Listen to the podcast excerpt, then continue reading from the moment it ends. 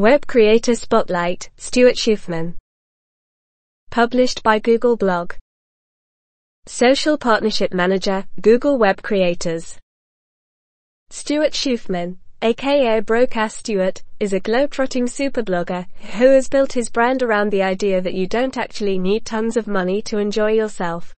Since the early 2000s he's made it his mission to uncover hidden gems in his hometown of San Francisco, and in cities like New York, San Diego, Detroit, Austin, and all over Europe as a longtime stringer for the Backpackers Bible, Lonely Planet.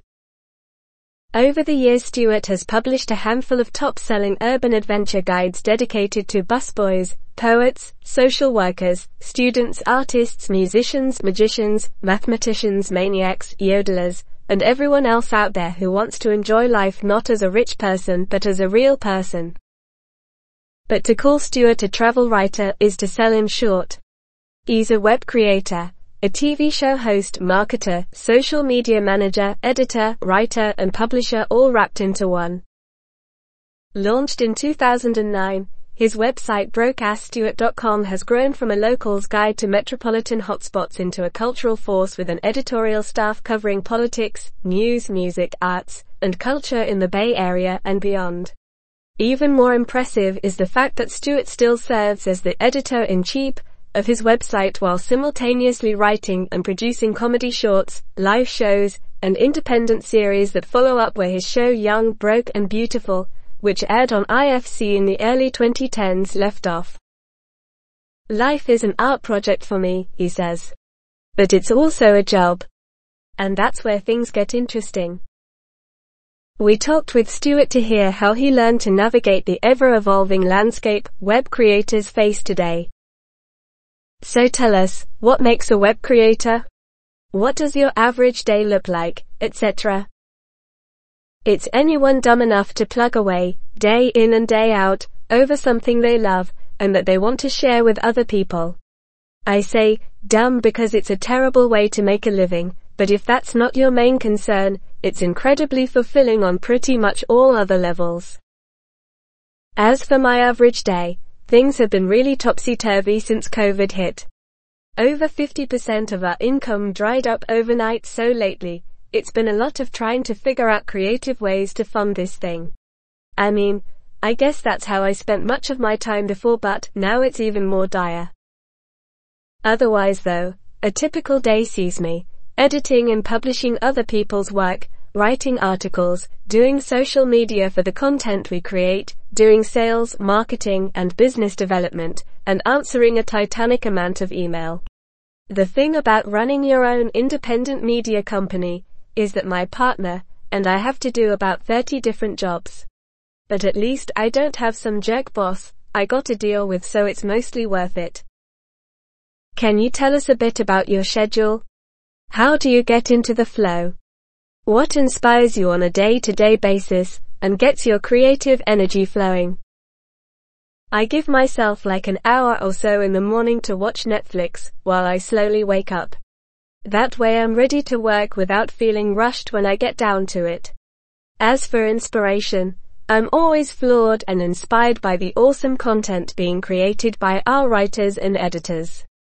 They make me so proud that I get to publish their voices.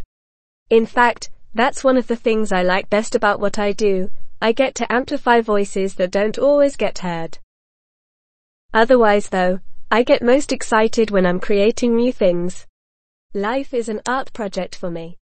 Just in the past five years or so, I created and hosted seven episodes of a live late night show, put out a web series, won best local website a couple times, put out a zine, and ran for mayor of SF. I'm working on some cool new projects right now that are still under wraps. You're super prolific. Can you describe your journey a bit? I've been doing this whole Broke Ass Stuart thing for like 16 years now, so it's a long story. But I'll give you the shortish version. Shortly after I finished college at UCSC, I was working in a candy store in North Beach. One day a guy the first knew from the neighborhood I grew up in in San Diego came in with the woman that's now his wife. As they were walking out she gave me her card, and it said she was a travel writer. I thought, I wanna be a travel writer, so I decided to become one. I put out my first zine, Broke Ass Stuart's Guide to Living Cheaply in San Francisco that summer, it was 2004. That was popular so I did an expanded version the following year. That ended up winning me, Best of the Bay, and I got a little notoriety. I got the zine in the hands of someone at Lonely Planet, and they liked it, and I ended up getting to go to Ireland to write about it for them.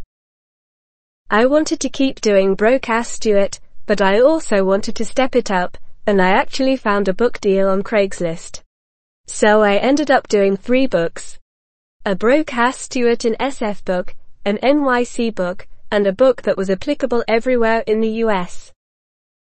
Then in 2011 I had a travel TV show on IFC called Young, Broke and Beautiful. It was amazing. All the while though I was building up the website to be an arts and culture destination, so as my popularity grew, so did the site. Then running for mayor obviously helped as well. At this point we're one of the most influential sites in the Bay Area for arts, culture, nightlife and activism. It's been a hell of a ride. What are the best, worst parts of your job? Getting to amplify voices that don't always get heard while informing and entertaining hundreds of thousands of people a month is the best part for sure. And then the hardest part, as you can imagine, trying to keep this thing afloat. I started this whole thing to be an art dude, but somehow ended up being a business dude out of necessity. I'm much better at creating funny and beautiful things than I am at making money. But I end up having to spend more time being a business dude than getting to create stuff. I'm at my happiest when I'm creating. At the end of the day, what is the ultimate goal of your blog website? I used to care more about being famous, but as I get older, it doesn't matter that much. I just want to create things that hopefully make the world a better place. Activism is a huge part of what we do at brokeassstuart.com. Over the years we've raised hundreds of thousands of dollars for various charities and causes. We've turned out tens of thousands of people to protest the many injustices that plague our world.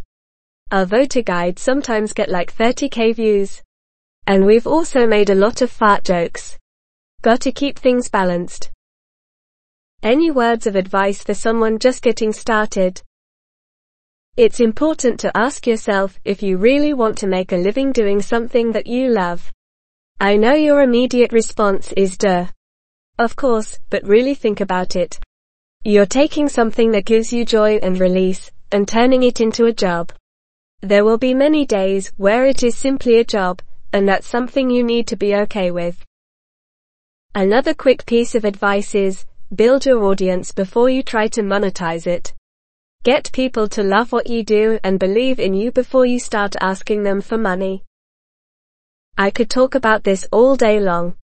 I've actually given a talk about how to turn your side hustle into your main hustle, a number of times including at General Assembly and at Patreon's yearly conference, so if anyone reading this is interested in me giving the talk to you, and your friends co-workers reach out and we can figure out a price.